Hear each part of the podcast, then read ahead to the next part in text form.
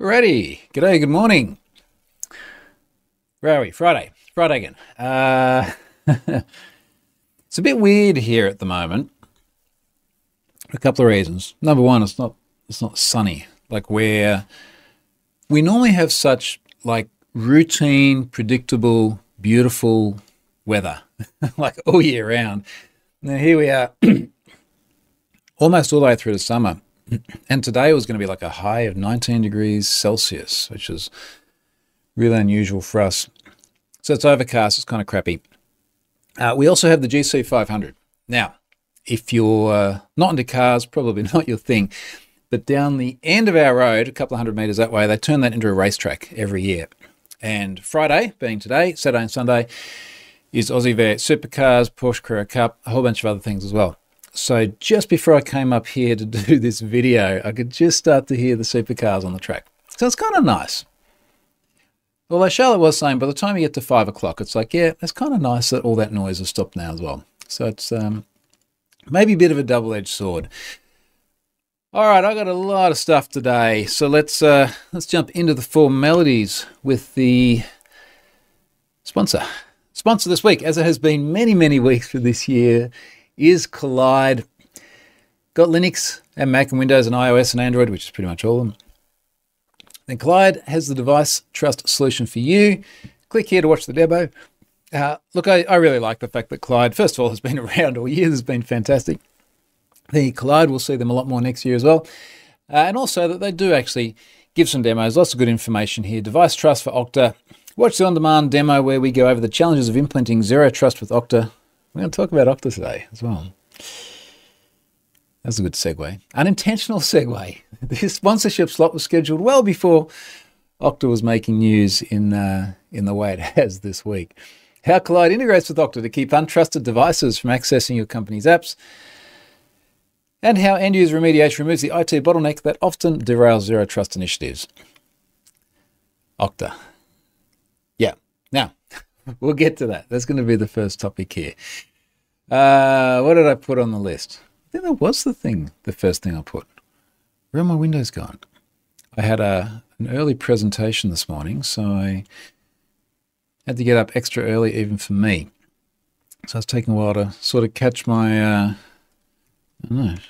Catch off my sleep? Catch up my breath? What are we doing? Where are we? 1Password, an Okta. Right, let's get into the meat of it because this is, I found this fascinating actually. Uh, I see a lot of disclosure notices about different things. G'day, Dave. Evening all. Dave is here. Evening. Europe, US, something like that is Dave. Uh, oh, yeah, 23andMe is still in the news as well. I'm just like spinning back through my tweets here. Where's the, uh, where's the 1Password one? that I'm after. You don't want to see 1Password doing anything disclosure like, but I think this one is is pretty good. In fact, I was listening to Risky Biz. If you don't listen to the Risky Biz podcast, get Risky Biz. Listen to them talk about this. Uh, only yesterday, I think it came out, and saying that this incident for what it turned out to be is like really good news because basically nothing has happened, nothing of any substance has happened, which is great. Wayne's here, George's here, Dave is in the UK. Very good. Wayne said something, changed his mind, he's done. All right. G'day, Wayne. Let's jump into it. October 2019, 2023. This is a 1Password incident report. I'm going to raise the first big problem I have with this that someone else raised. It's a PDF. I'd like to see this on a web page. And that's the only criticism I have of the whole thing. Why do we need PDFs? Charlotte said to me yesterday, we just had to put some more documentation on Have I Been Pwned. So, will you put this there as a PDF? No. I will hand edit the HTML until it is right because we have a way of putting markup on the web that doesn't require an external product. Wayne, I pick up the Elgato prompter. No, no. I just, I don't need more shit. if I'm honest. I think it was you that raised it last week, wasn't it, Wayne? It's like it's it's cool. I like it. I just I just don't know that that's that's what I need. Anyway, so uh, here's the incident report. Now there's a bit of an executive summary, and then it's the technical. I'm always interested in the technical bit. So yeah, executive bit is like something happened. It wasn't too bad. We're fine. Uh, but what I've said is September 29, Remember, the IT team received an unexpected email notification suggesting they had initiated an Okta report containing a list of admins.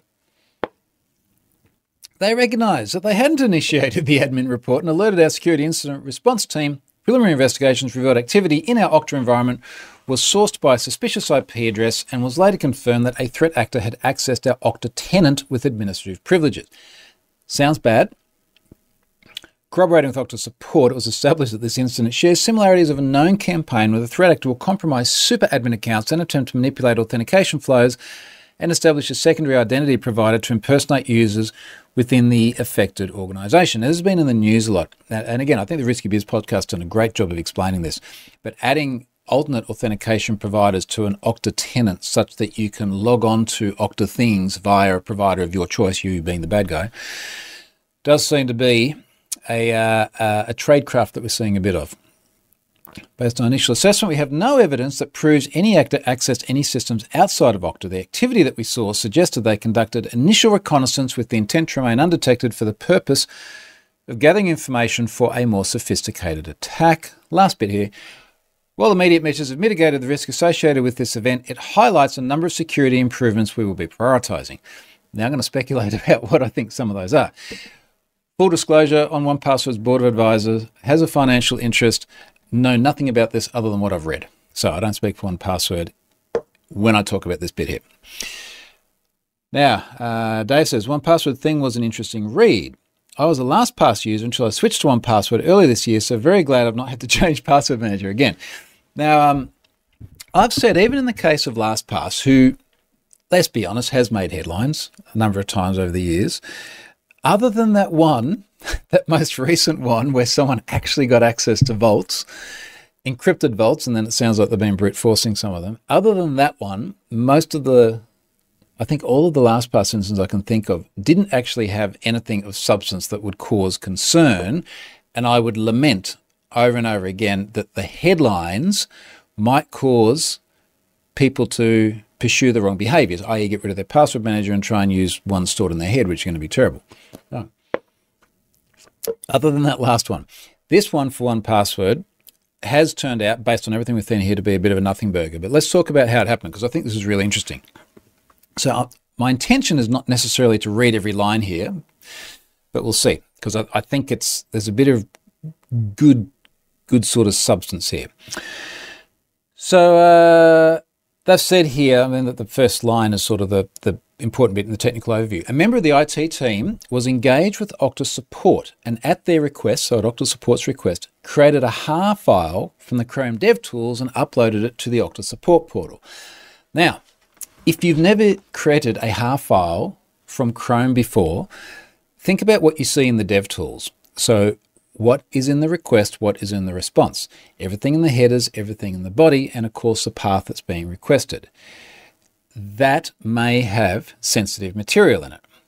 Not necessarily the path, for the most part, we try not to do that in the path, but it might be in the headers, such as in the cookies, might be in the body, such as uh, information you might post in a form. And of course, the response could have sensitive stuff. The HAR file contains all of this information.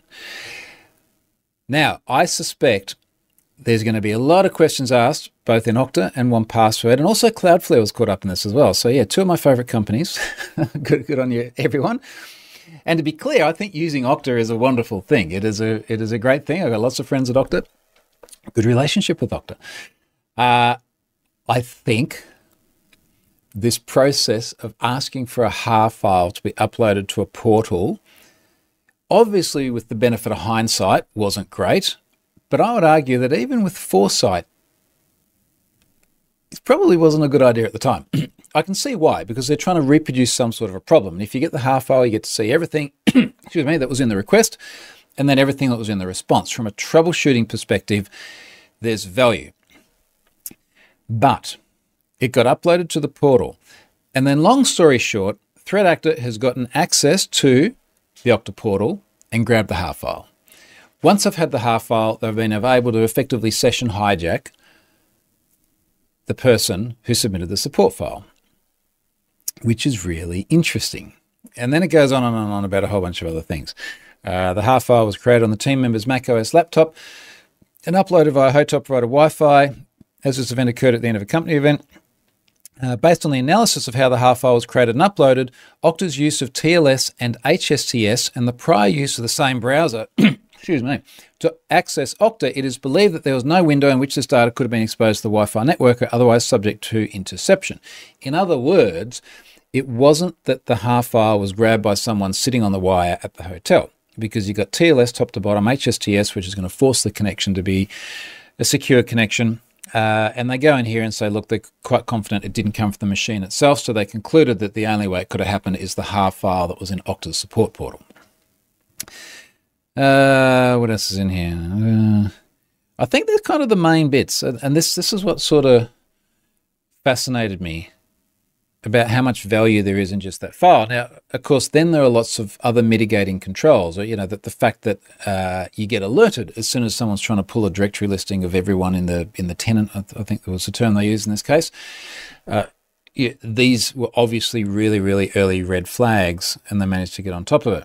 Um, incidentally, and, and 1Password's pu- published a lot of information about this as well, but just the fact that uh, they don't have, for example, the, the secret key to your vault um, is, is a really good example of the sort of stuff that is important. I obviously don't have the master password.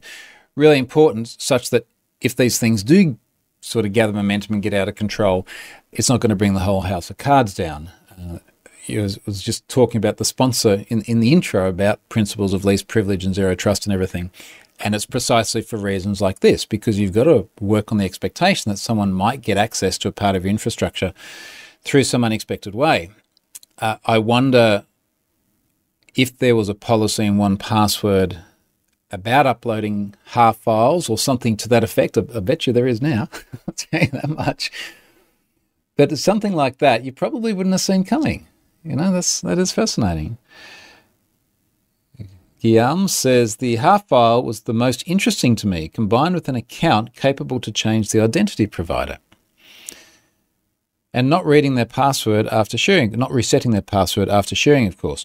Well, the thing is, it's not quite clear to me whether the password was in the HAR file or whether the authentication material was in the HAR file. So were they like auth tokens and session tokens? I think it was the latter. I don't think it was the password, in which case resetting the password, unless it also invalidated the sessions, which I suspect it would probably do with Okta, uh, wouldn't have made a difference. Hmm. So it, it is quite fascinating. And I think um, if you haven't listened to it, go and listen to that Risky Biz because Patrick was in the US with some NSA folks as well. And I think Rob Joyce was making the comment about the significance of identity providers such as Okta and how much of a big target they have become and how they need to have everything like absolutely spot on. So this seems to be something that has led to no actual adverse outcomes and will certainly change some of the practices uh, that I imagine both Okta 1Password and all the other organizations paying attention will uh, will hopefully implement. So hopefully this makes everything better with nothing bad having happened. it's a very positive spin on it, isn't it? Okay, let's talk about something else. Yum, cookies are good enough, I guess. well, um, just earlier today when I was doing a presentation, I was talking again about Genesis Market. So remember Genesis Market taken down by the FBI and friends earlier this year, which was selling authenticated sessions.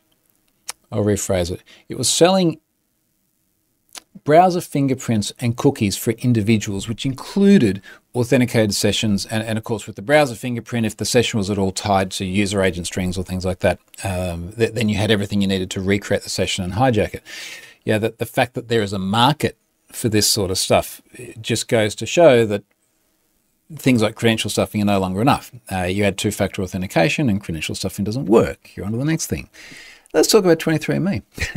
Since I mentioned that, I shouldn't laugh because they're obviously having a bad time of it. But when I was scrolling through my tweets this morning, I saw somewhere in here, I had mentioned them again during the week. Someone sent me uh, an email from 23andMe, which had been sent to them because they were impacted by this. Now, when I first saw this in my pre coffee morning blur, It's like, all right, someone's got a disclosure notice from 23andMe. Uh, obviously, they are a victim of the credential stuffing attack. They're reusing their passwords. Shame on, I'm going to say it, shame on them. Um, not just their fault, not just victim blaming. Obviously, 23andMe has got to do a better job protecting this sort of stuff, but if you're reusing your credentials in this day and age, you are asking for trouble. But that wasn't the case. So, what had happened was I'm not a 23andMe user, but inevitably, when you use it and you upload your DNA, or I don't think you just upload it, but you know what I mean. You've done the test kit and everything, you, you pass it in, it matches you to other people. And then other people can see some of your data. And what seems to have happened is someone else whose DNA connected them to this person that other person had reused their credentials, they'd been a victim of the credential stuffing attack, and as a result of it, exposed the personal data of the person that sent me the email. I'll just read the bit here because I screen capped it out of 23andMe's uh, email to them. How does this impact you? After further review, we have identified your DNA relatives profile was one that was impacted in this incident. Specifically, there was unauthorized access to one or more 23andMe accounts that were connected to you through DNA relatives. As a result, the DNA relatives profile information you provided in this feature was exposed to the threat actor. You can see a full list of types of information that you may have included in your profile here. You can view what information is currently included in your DNA relatives profile and make changes here. Based on our investigation so far, we believe only your DNA relative profile attributes were exposed. Now, I do think under the circumstances is actually a good a good message from 23andMe. That was like a tiny bit of a much much bigger message. Um, I think they've done well of communicating a bad situation, but the, the thing that was hitting me in reading this is that you can do everything right in terms of your own cyber hygiene. And then someone else does something wrong and exposes you by virtue of the nature of the service. And the thing that immediately came to my mind was Covve, C O V V E. I was in the Covve data breach. And the reason I was in there is someone else, and in fairness, this person didn't do something wrong, but someone else used this contact management service, and it was someone who I'd met in Salt Lake City. I remember who it was. I got a good tour actually. it was a nice guy. Took me around Salt Lake City. Obviously, put me. I suspect in like his device's contact list, Covve has access to your contacts, takes it all, puts it in the cloud. They had a data breach because he had put my data in there. I'm now in the breach. Now, that's a little bit different to this insofar as the person that sent me the email obviously signed up to 23andMe themselves, then did everything right, and someone else in there did something wrong, and that became the vector by which their information was exposed. But the, I guess the fact or the observation that remains is that even when you yourself do everything right, you can still come undone, if you know what I mean. So, there's that. JNS says, I reviewed the compliance documents from Okta and it seems like they don't use endpoint protection outside of the system built built-ins. Um, there is another massive discussion around the effectiveness of endpoint protection. That's another show altogether. Maybe get more people on for that. All right, so the 23andMe thing is obviously still ongoing. I have seen various commentary about the threat actor, to use that term, uh, dumping more data via a popular hacking forum. Some of the data I have seen, from what I could see, really didn't have anything that was of obvious use or risk to me. Uh, I'm really cautious when I say that because, particularly when it's DNA stuff, I suspect there, first of all, there are probably ways of using it that I don't understand because DNA is a whole other science. Second of all, even if there's not ways of using it now, might there be in the future? I mean, how many cold cases have been reopened or solved because of DNA? Now, I know that's a totally different thing to there is a website where you can connect to people, but my point is, is that as things change over time, uh, that the risk can also change. All right, something totally different. Have I been pwned? I just put this in the in the title. I think I did mention this a couple of shows ago, but it is now starting to gather a bit of momentum. Rolling have I been pwned from table storage to SQL Azure. We are about six weeks out, probably even less, from I Been 10th birthday. What are we going to do? I should think of something. All right, I'll think of something. we'll find a 10th birthday celebration thing. Um, it was all built on Azure Table Storage insofar as all of the data that you're querying when you enter a query into that great big search box on the front page hits table storage. And it does that because it's very fast and it's very cheap. And it's just as fast today with there's a total of about 12.5 billion, I think nearly 12.7 billion breached records as there was when it was 150 million when I first started. Uh, incidentally, I, I, did actually do a, uh, a full backup of this database, which has only just finished, and I'll explain why it took so long as well. And the grand total of individual rows in table storage, every row is one email address, was just under 5.5 billion. So, tells us two things. Number one, it's a big number. Number two is there's about 5.5 billion unique email addresses and about 12.7 billion breached accounts. Then each account has been breached 2 point a little bit times on average. Now, the fact that I've just done a backup that's taken many, many days to do is part of the problem. There is no good backup, restore, disaster recovery strategy for table storage. The best model that I've been able to find is you run an AZ copy, which takes about three and a half days to take all the table storage and dump it to JSON. I have never tried restoring this. I have the JSON, so of course it'd be possible. It's human readable. I can see what's in there.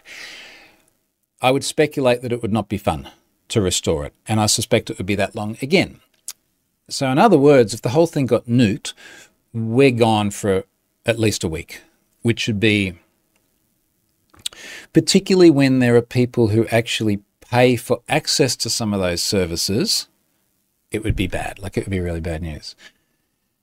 We don't have any point in time restore. We don't have any geo-replication. We don't have all of these other sorts of things that you get when you go to something like SQL Azure, when you've got a relational database management system.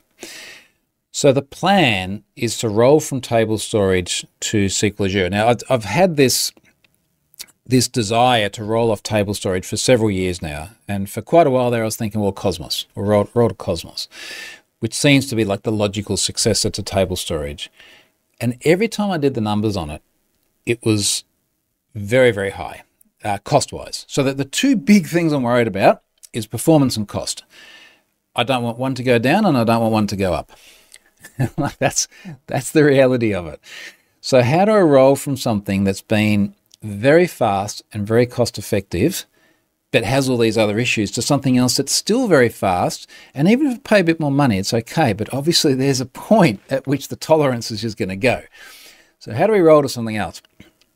So, what we've been doing, particularly over the last two weeks, is modeling the way we think the relational database should look, how it should be indexed, how it should be queried, what sort of relationships should be there been modeling it, and the plan at the moment is probably next week I'll write a blog post and I'll open source the model.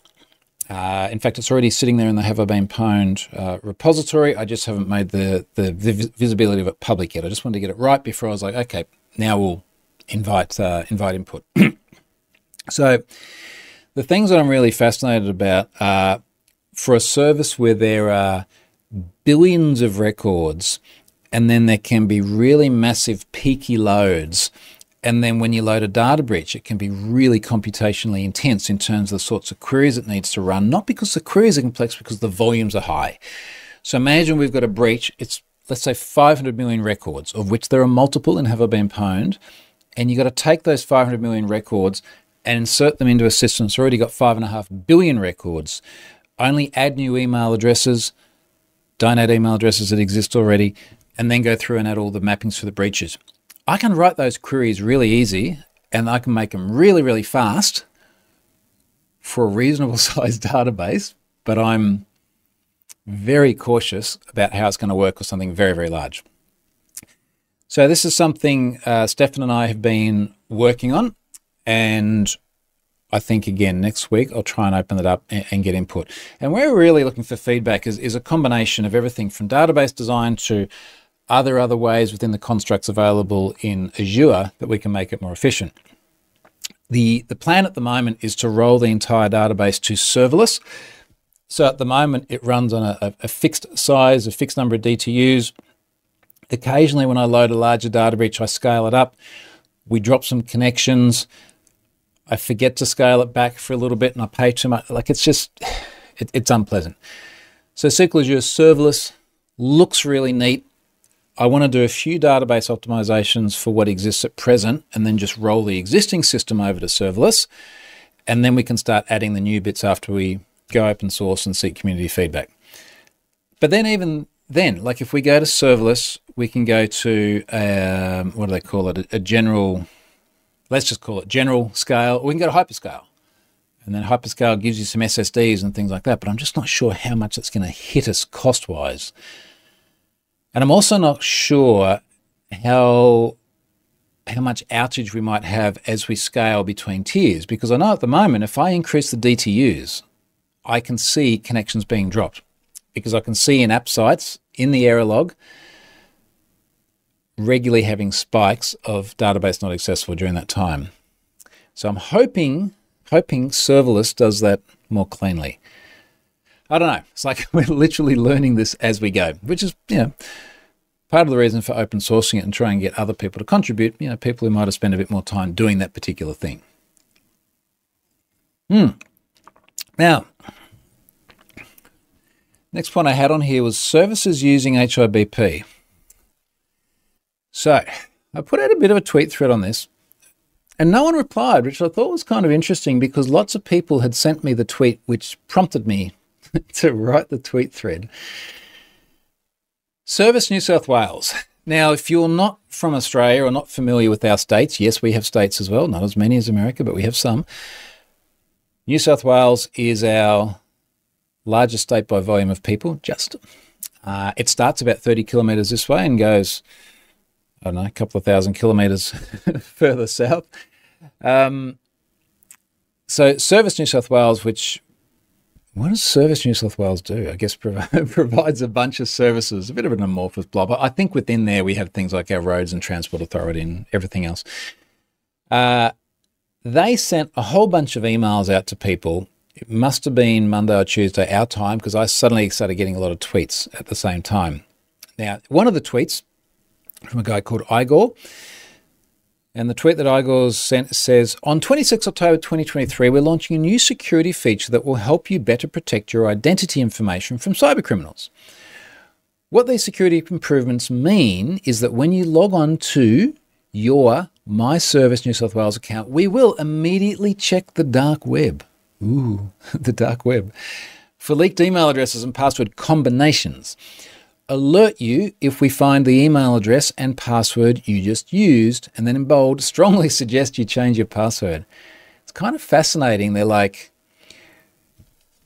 we know that you're using a known compromised email address password combination. Hey, did we mention 23andMe?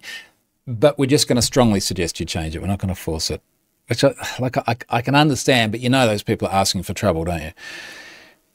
Your information is protected and not disclosed to anyone during this security check. What you need to do now? There's nothing you need to do now. These new security features will run automatically. Now, a bunch of people sent me this and said, is this using Have I Been Pwned? Or it is using Have I Been Pwned? Or it would be cool if it uses Have I Been Pwned? Or something to that effect. And I kind of like, I saw the first couple of them and I was like, oh, I'll just, yeah, I'll ignore that. And I saw a few more and eventually I went, all right, I'll, I'll say something on this. Now, here's what I'll say. And then I realized later on I could have said a bit more. There are a whole bunch of publicly accessible services on Have Pwned. Uh, some of them, such as the public API, require attribution. If you're going to use it, you need to say, I'm using it.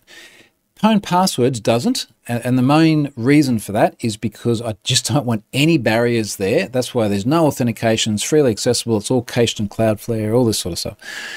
Uh, but things like the public API that you pay now $3.95 a month for, starting it, that one does have an attribution requirements and license terms. So, in cases like that, companies need to say this is where it's from. We have other services that are more enterprise orientated that are used by the likes of 1Password and Firefox. Now, I'm saying their names because they were happy to talk about it. Uh, and, and, we've made much fanfare of it. Uh, 1Password talks about integrating with Have I Been Pwned in the app. Mozilla with Firefox Monitor talks about that on the Firefox Monitor page, and that's fine. There are other organizations, things like identity theft organizations, cybersecurity companies that use Have I Been Pwned commercially and don't want to talk about it. In some cases, their legal documentation is literally, you will not disclose this.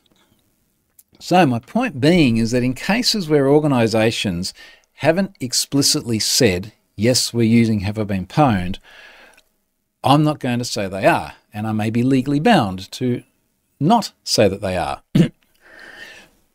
But what about organizations that aren't using it, but then people say, are they using it? Well, if, if I say they're not, because they're not, then the ones that are, if I then say I can't say, it's almost like warrant canary sort of stuff, right? It's like be, by virtue of you not saying something, it actually can, you know what I mean. Bottom line is that for any organization, the only way I'll disclose if they're using Have I Been Pwned is either if they publicly state it or if it is publicly discoverable. Now, this is what I learned about, well, what I remembered about Service New South Wales later on. so, Service New South Wales does have a password check page. And if you look at the dev tools, you'll see that they are requesting Have I Been Pwned's Pwned Password API. And they also, by their own free volition, have decided to disclose it in the bottom. Again, you don't have to disclose or attribute when it's uh, when it's Pwned Passwords. They decided to, which is fine. So what I can say is that they are using the Pwned Passwords piece because they've already said that, and you can see it in the dev tools. So, so there's that. In the same way as I've said, like Telstra in Australia, our, our largest telco, every single time you log on to Telstra, uh, you can see that they're using Have I Been because there's a big API to request there in the dev tools. I hope that makes sense. And I, I like I, I lament a little bit that it sounds a bit vague. It's like, oh, I can't say whether they do or whether they don't. I can't confirm or deny. But that is the reason because it's literally legally bound in many cases. Okay. Last thing. Zigbee hell. I find that the IoT stuff I don't know if it gives me a break from doing data breaches and the talks and blog posts and whatever else, or if it's just painful. I don't know what it is. Is it is it work? Is it fun? Uh, now it's just become like a necessity of life to maintain the IoT. So obviously, uh, I have a lot of devices. A lot of them are Wi-Fi. Most of them in the house are Wi-Fi. but a lot of them also run on Zigbee, and there's a few different reasons to run Zigbee as an alternate network to your normal 802.11 Wi-Fi things. Uh, now, one of the really good reasons is that they will natively mesh. So if you have powered Zigbee devices, they can act as a router on a Zigbee network. So when I look around my office, I've got two Philips Hue lights. They're the little uh, little Hue Go lights, the ones that sort of shine up on the wall, make it look nice and cozy. They're powered they're Zigbee, all the Philips Hue stuff is Zigbee. They will mesh together. I've got a whole bunch of uh, Philips Lily garden lights. I've got, I think, about eight out there and another bunch out there. I've got a couple of the pedestal lights near the driveway. All of them will mesh together. So when you join into the network, they all start to form part of this mesh, which is great. I've then got lots of things like up in the corner, which you can't see from this camera angle, there is one of the Aqara motion sensors. That is Zigbee. It's battery powered. Uh, a lot of the, I can't remember what size battery that is, but a lot of the ones like temperature sensors are CR2032, so they're very common little sort of uh, coin sized batteries. I've got dozens of those around the house between motion sensors, so that we know when people are in rooms, and then weather sensors. I say weather because they're temperature, humidity, and pressure a bunch of reed switches for proximity. So when the garage doors and things open and close, we can see those. Uh, and then a couple of things that are like still works in progress. I haven't touched this rain sensor for months, but that is a water slash leak sensor that is Zigbee based. Now, the value proposition of having all of these on Zigbee is that Zigbee is a combination of uh, low power usage and also low bandwidth. But low bandwidth is all that you really need when we're talking about something that just sends back the, the current weather, for example. So that's actually a pretty, uh, pretty good use case for the bandwidth uh, and, and using Zigbee. Now, um, what you need in order to make all this work is a Zigbee coordinator. So you need a device, which is normally like a USB stick, that plugs into your Home Assistant instance. Obviously, everything I do here is Home Assistant. And you start pairing to the Zigbee coordinator. And then as you pair powered devices that connect as a router, it expands your mesh. So when I first set all this up a few years ago, I used a ConBee USB stick with a little aerial on it and actually it doesn't have a little aerial, just just looks like a USB stick. Use a ConBee and I use deCONZ. So deCONZ is a software that runs on Home Assistant that allows you to join all your networks and it coordinates them all and exposes all your devices and all your entities.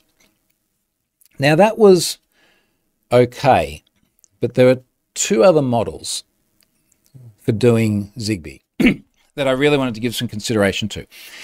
Now, breaking it into both the hardware and the software side of things, I upgraded my Home Assistant to Home Assistant Yellow uh, a couple of months ago. I just found that I had exceeded the practical capabilities of the Raspberry Pi.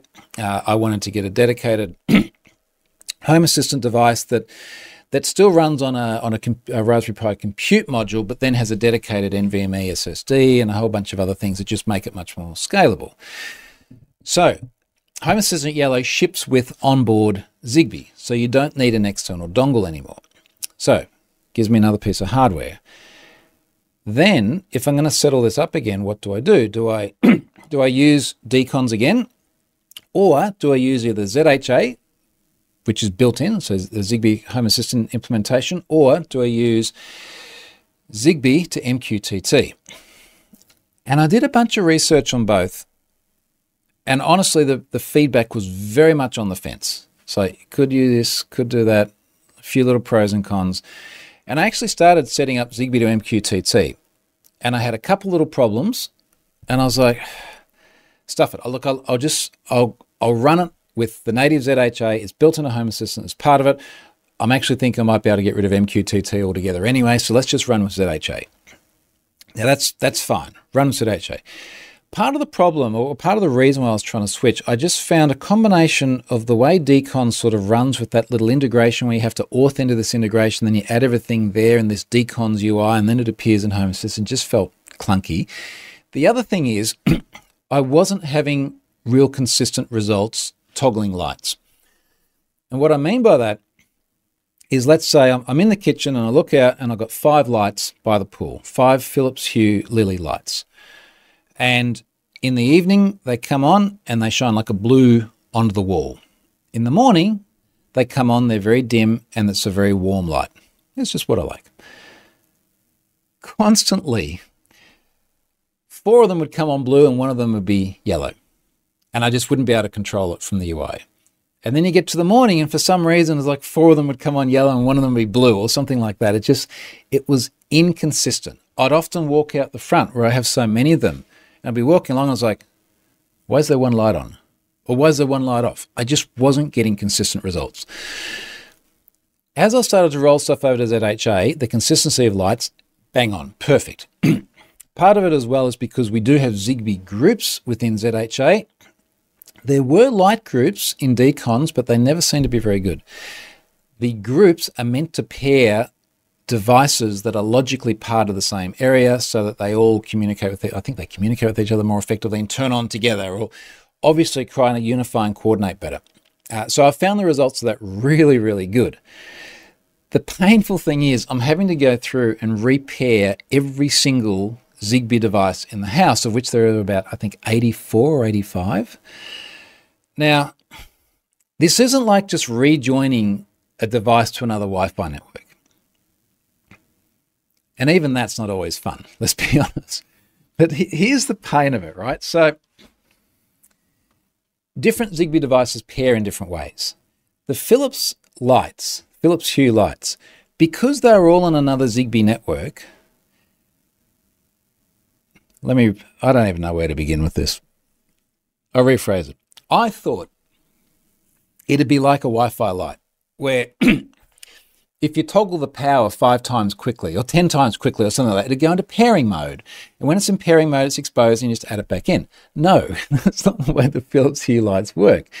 The way you have to pair the Philips Hue lights or pair them, take them off one Zigbee network and then put them on another, is you've got to get your Philips Hue hub which I had from ages ago but no longer use because everything's Zigbee's to Home Assistant now. Anyway, pulled the hub out of the drawer, updated the firmware because that was super old. And then I have to pair each light that's already on the old deCONZ network onto the hub. So, how do you pair a light? Every Philips Hue light has got a serial number. The serial number, depending on the type of light, is hidden somewhere on the device. And I'll give you an example. Okay, so this is a Philips Hue Go. Now, somewhere on that label on the bottom, which you probably can't even see, is just like it's just there. Somewhere is the serial number. You have to know the serial number. So I'm like going around to devices. I cannot read that for the life of me. So I'm getting my phone out and taking photos. And I'm zooming, enhancing, recording the serial number. Not too bad for these ones. Philips Hue light strips. So, you know, like the little LED strips. It is on the controller box that plugs into the end of the strip, which I've often double sided taped somewhere out of the way. So now I'm like crawling around trying to remove these double sided taped devices to have a look at the serial number. Most of them fine. For some reason, there's a light strip in Ari's room. I cannot find a serial number on it anywhere. It works, it's still there, it's on the old Decon Zigbee network, can't find the serial number. The one that's going to absolutely kill me is we've got a massive mirror. This mirror is is probably like four meters by two and a half meters. It's huge. It has a light strip all the way around the edge of it. It goes in through the wall into joinery, and somewhere in there is the box with the serial number on it. So I'm pulling apart cupboards trying to get access to it. I get access to the transformer, but then the tail of that disappears into the wall, and the actual box for the light strip I cannot see. And until I can see that box and until I can get the serial number, I can't pair it to the Philips Hue hub. Why am I pairing all this stuff to the Philips Hue hub? Good question. Because after it all pairs to the hub, I then need to go through and remove it from the hub. And that's what puts it into pairing mode so you can join it back onto ZHA. so, so, this is what I've gradually been doing. Uh, and I have at the moment, in fact, if I uh, if I open up VNC, which then gives you a viewer into the deCONZ map, which shows you the devices, I've now got most things paired, certainly most powered units. But I've got this freaking mirror, which I can't find the serial number for, and the LED strip on Ari's desk, which again, similar. The, the one on his desk, I kind of don't care about as much because I've got a few spare strips. I can always just pull the strip off, put the other one on, and then this one, I don't know, like chuck it in the bin. The one behind the mirror, I mean, it's it's massive. There must be like 10 meters of light strip, number one. And then number two, it disappears into the wall. Like, I don't, I feel like I'm going to end up having to make a decision about whether I just completely drop this off the network altogether, or I keep running deCONZ with the old ConBee stick just so that I can have the freaking mirror with color control. It's behind a Shelly, so I can always just kill the power on and off. But if I unpair it from deCONZ, well, I can't even unpair it from deCONZ because the only way you can do that is if you get the serial number and you pair it to the Philips Hue hub let's say I uninstall deCONZ from Home Assistant, then I feel like I'm never going to be able to control it again unless I pull the freaking house apart and find the box. Ugh.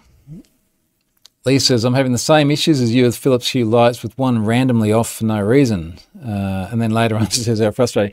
So, Lee, are you using a Philips Hue hub or are you using a Zigbee controller like a ConBee or Yellow, and then a ZHA or a deCONZ or an MQTT? Bezos Anti-Bullying Agency says Troy's IoT continue, continue later. Love it.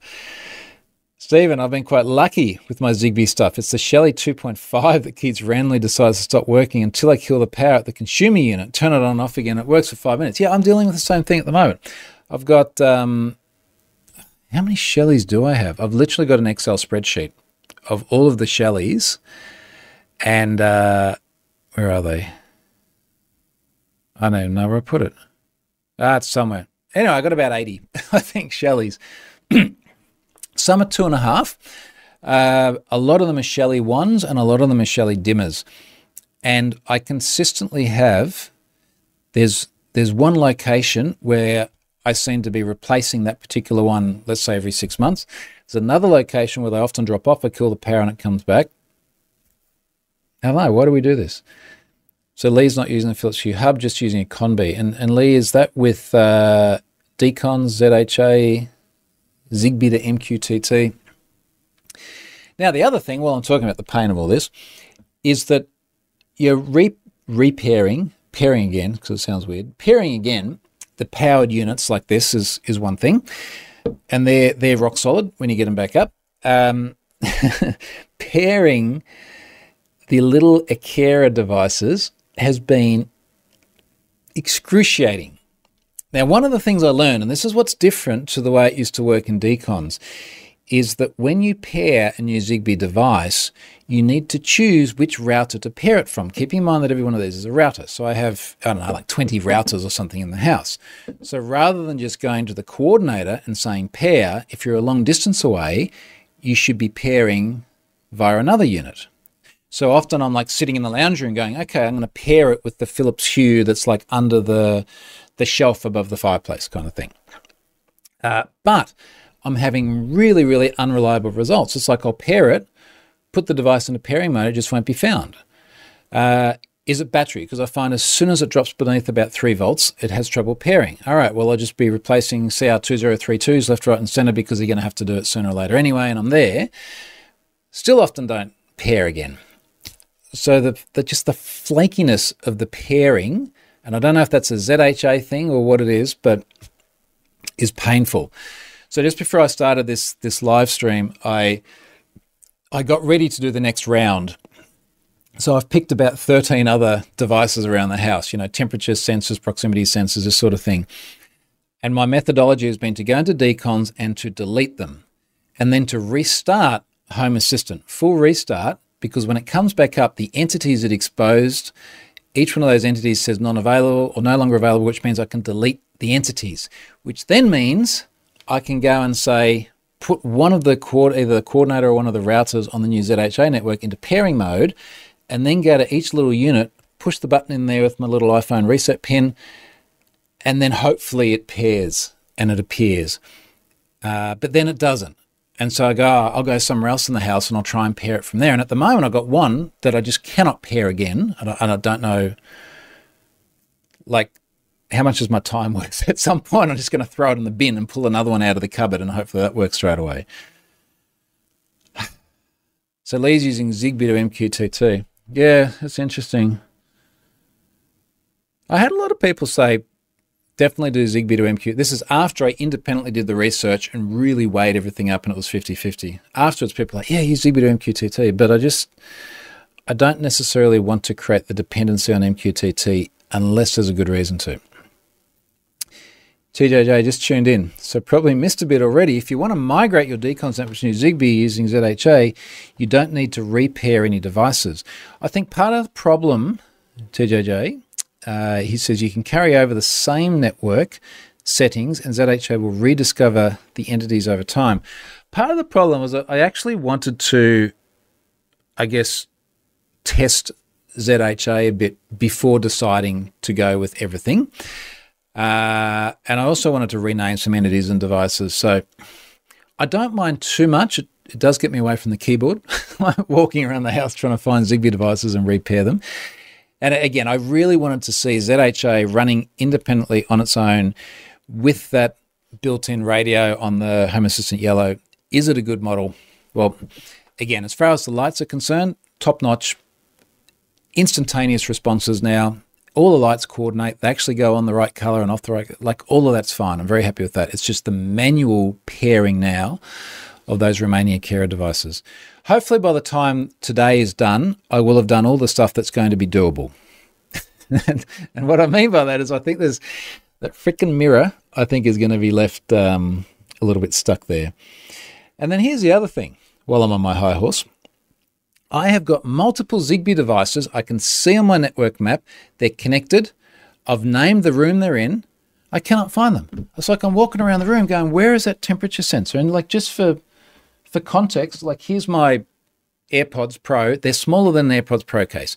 Somewhere I have tried to put it out of the way so it's not obvious, and now I can't find it. And it's not like when you lose your AirPod Pros and you can just go like find my AirPods and it bings. It's, it's like somewhere there's a range extender somewhere in Elle's room. I can't find that. And that's big. That's plugged into mains power too. And then there's a temperature sensor somewhere in Ari's room. I can't find that.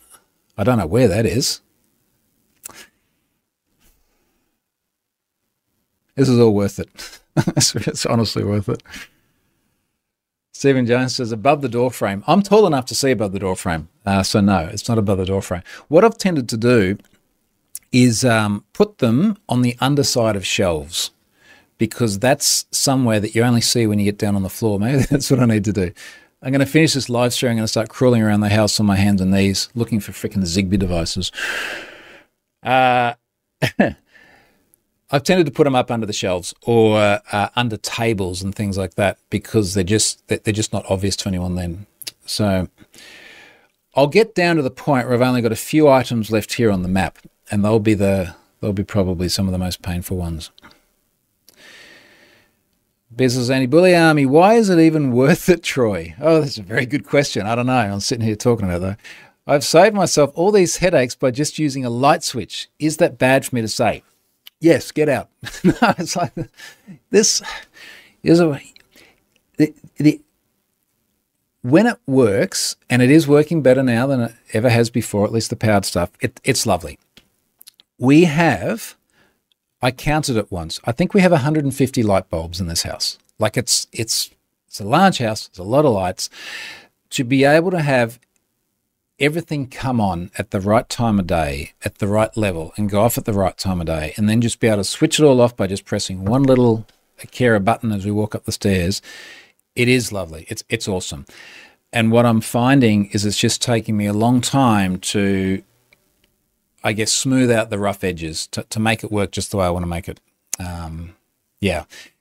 The light switches do work, by the way. So I, I wrote a five part blog series quite some time ago now about home automation. And, and one of the, the first tenets was it's all got to work for normal humans. If my mum and dad walk into the house and they see a light switch, they're very good with light switches. I've had decades of experience. And they hit the light switch, it should do exactly what they expect it to do. And it does. So that's fine. But yes, yes, it is worth it. George, gamify, get the kids to find them. I know they get bored of that stuff pretty quickly too. Uh, David says Z2M doesn't help with devices being hard to pair. Yeah, that's that's my assumption as well. TJJ, uh, just read your comment with Hue lights turning off randomly. If you still have issues, please join Zigbee in the HA Discord. We're happy to help. This goes for everyone, by the way. Uh, and look, I will add to that that every experience I've had with community in Home Assistant has been super, super cool. I honestly, I haven't tried the Discord. I do have the luxury of a bunch of people on Twitter reading the tweets, so it, it, it does make it. It's a lazy way, I know, but super helpful people. So thank you everyone that's, that's contributed to that. All right, folks, I'm going to wrap it up there. I've got to get on my hands and knees and start crawling around looking for uh, Zigbee devices in the kids' rooms. Um, maybe next week I'll be able to go, hey, it's all done, it's all working fine, and I don't have to worry about any of it anymore. We'll see. Thanks, folks. See you next week.